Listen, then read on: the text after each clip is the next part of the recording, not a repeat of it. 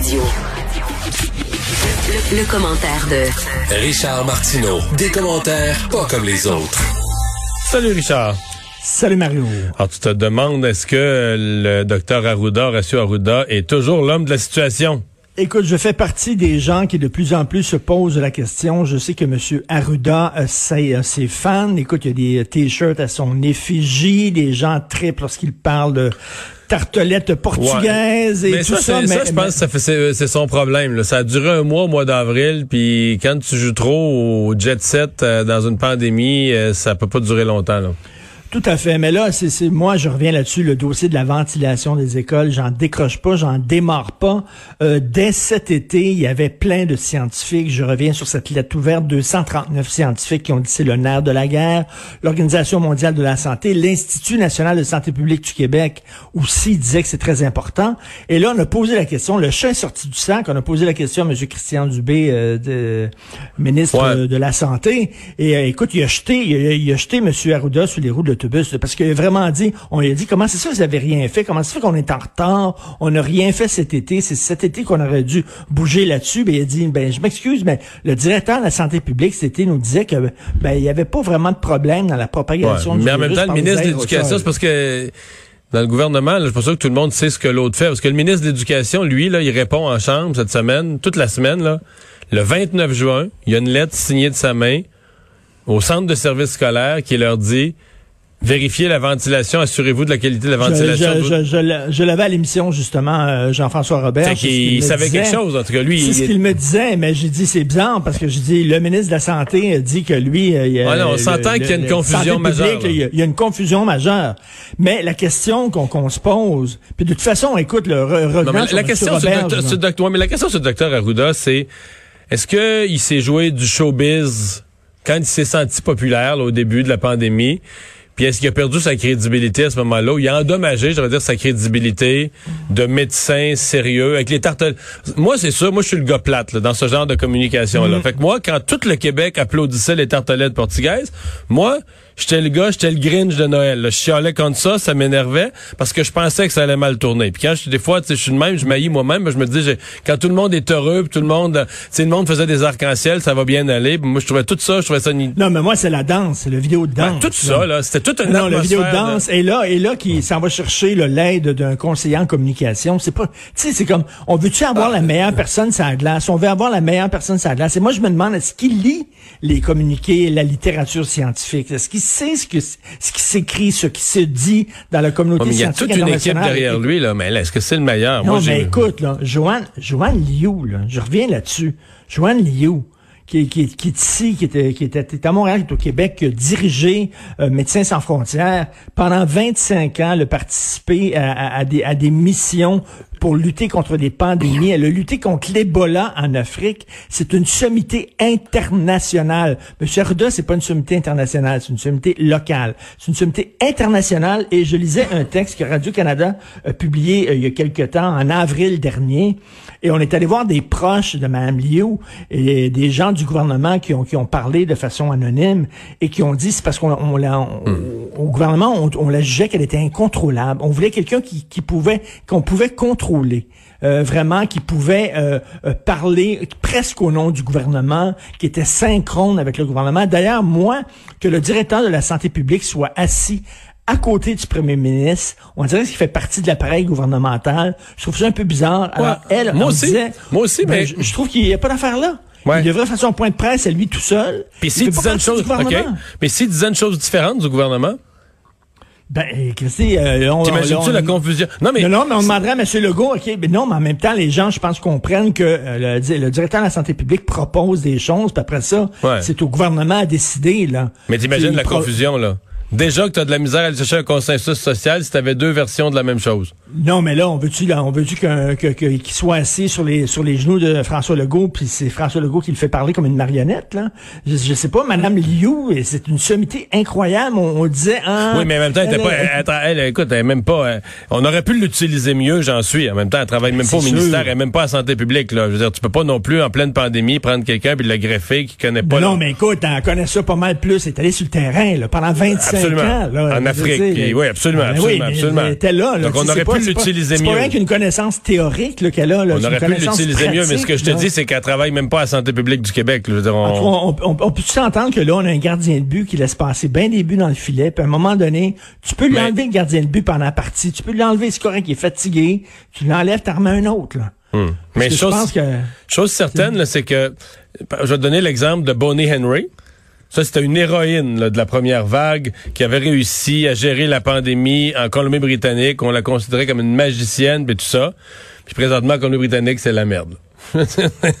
fait que, tu sais, euh, j'ai hâte de voir à la fin de la pandémie sur Terre, là, que, puis moi aussi, j'ai le docteur. je pense que, je pense qu'il était... Combien il va rester sur Terre de directeur de la santé publique d'un État ou d'un pays qu'on va dire bon? Mais, mais, mais, il en restera pas trois. mais Mario, dans une pandémie, surtout une pandémie qui dure aussi longtemps que ça, tu as différentes phases de la pandémie. Puis je pense que, tu sais, des fois, ça prend différents colonels selon les phases. Et lui, au début, M. Arruda, au début, on était inquiet. C'était quoi cette affaire-là? Qu'est-ce qui arrive et tout ça? Il nous, il nous rassurait, il était gentil, il était calme, il était drôle, on aimait ça, tout ça. Mais là, à un moment donné, on est rendu, notre mot de changer, notre humeur a changé, on est mm. vraiment tanné, on veut avoir euh, Tu vois comment moi j'étais à l'envers du courant tout le temps? Parce que moi, quelqu'un m'énervait moi, il m'énervait au début, là, puis là, depuis un mois et demi, je le trouve plus discipliné. Ah, ça me fait, ça m'énerve, ça m'énerve que son conseiller en communication nous coûte 20 000 pièces par mois. Puis de l'autre côté, je regarde ça, puis je me dis là, ben, on dirait qu'il s'est trouvé un corridor de communication pour se mettre les pieds dans les plats. Ben moi, j'aimerais ça quelqu'un qui a des connaissances un peu plus, tu sais, un peu plus approfondies. puis j'ai l'impression qu'il lit pas vraiment ce qui se publie, parce que écoute là, s'il lisait ce qui se publie là, il l'aurait su dès cet été, puis il en aurait parlé au ministre de la santé. Richard, tu, tu, te questionnes sur cette histoire de refuge pour sans-abri avec alcool qui va arriver à Montréal euh, en début d'année prochaine. Ben oui, janvier, donc le premier refuge avec alcool. Non, parce que quand j'ai vu le texte, j'ai dit, voyons donc, avec alcool, c'est un de leurs problèmes aux sans-abri. Ils sont dans la rue parce qu'ils boivent trop. Il faut au contraire les amener à, à pas boire. Là, il va y avoir des refuges avec alcool. Mais lorsque tu lis l'idée derrière ça, je trouve ça tout le temps intéressant. Des fois, là, tu penses que c'est une mauvaise idée. Finalement, tu dis, bon, il y a plein de, de sans-abri qu'est-ce que tu veux, ils sont alcooliques. Il y a beaucoup, beaucoup de gens là-dedans qui souffrent de troubles mentaux et c'est leur façon de s'auto-médicamenter. C'est soit par la drogue, soit par l'alcool. Et donc, les deux problèmes sont reliés. Et là, ils disent, si on les empêche de boire dans des refuges, ils iront pas dans des refuges. Il y a plein de sans-abri qui ont été interviewés puis qui ont dit, moi, je vais pas dans un refuge parce que j'ai pas le droit de boire là. Donc, eux autres sont à l'extérieur et là deviennent un danger pour eux et pour les autres. On va dire, regarde, ce sera pas un bar open, ce sera pas party time. Ils vont venir et on va leur apprendre à boire de façon plus contrôlée et modérée. Et ça, je trouve ça intéressant parce que dans notre point de vue, dans notre point de vue, c'est soit tu bois beaucoup ou tu bois pas partout. Et moi, j'ai déjà interviewé un spécialiste qui travaille à l'UCAM en toxicomanie, tout ça, et qui dit, lui, qui est contre totalement l'approche des, AA. Il dit euh, de, de, dire euh, aux alcooliques d'arrêter tout à fait l'alcool. Il dit, moi, je suis contre ça. On peut amener les alcooliques à boire modérément, à mieux contrôler leur consommation d'alcool. C'est possible. Il y a des méthodes qui existent et tout ça. Et c'est ce qu'ils veulent faire avec ces gens-là, c'est de les amener à contrôler mieux leur... Tu sais, c'est comme souvent ce qu'on dit, le mieux est l'ennemi du bien.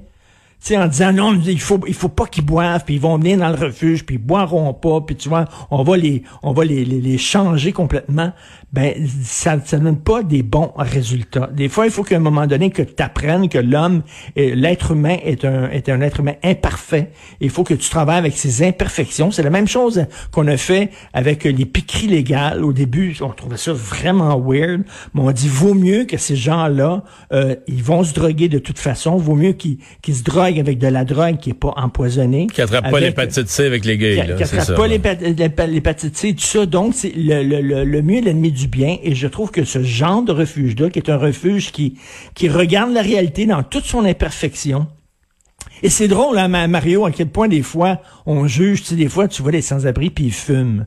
Puis tu dis, tiens, il fume, lui, il a pas une scène, mais il fume. Ou tiens, il boit. Il est dans la rue puis il boit. Mais oui, mais c'est des êtres humains comme les autres. Là sont pas parfaits. On dirait qu'on voudrait avoir des sans-abri qui fument pas, qui boivent pas, qui mangent, qui mangent équilibré, tout ça. Bref, qui soient plus purs que nous autres qu'on l'est.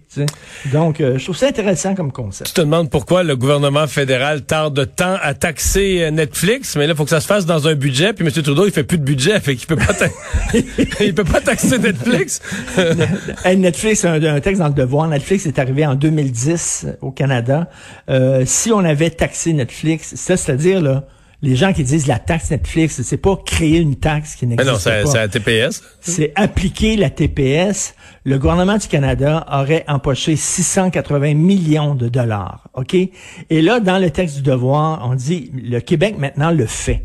Le Québec euh, applique la TVQ à Netflix. Ça marche. Et ça marche. Ils n'ont pas dit on s'en va. Ils n'ont pas dit ben là c'était cœurant. Vous nous appliquez une taxe, on s'en va, on fait une valise, puis on part.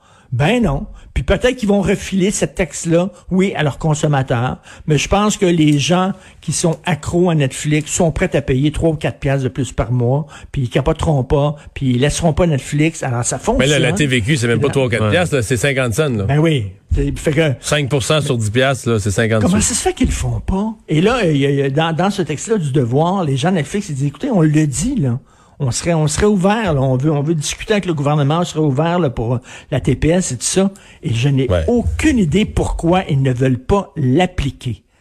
Vraiment, ils disent, ils entendent, ils attendent qu'il y ait vraiment un consensus international, puis qu'il y a plein de pays qui se mettent ensemble, puis qui décident d'appliquer ça. Il y a des pays qui le font, là, en Europe, il y en a là, qui, qui, qui l'ont taxé puis qui ont appliqué la taxe. Et le Québec là-dessus est vraiment beaucoup plus euh, bouge beaucoup plus que le, Canada. Je comprends pas exactement ce qu'ils attendent, mais ils dorment sur la Switch. bonne fin de semaine, Richard. Merci. Bonne fin de semaine. Salut.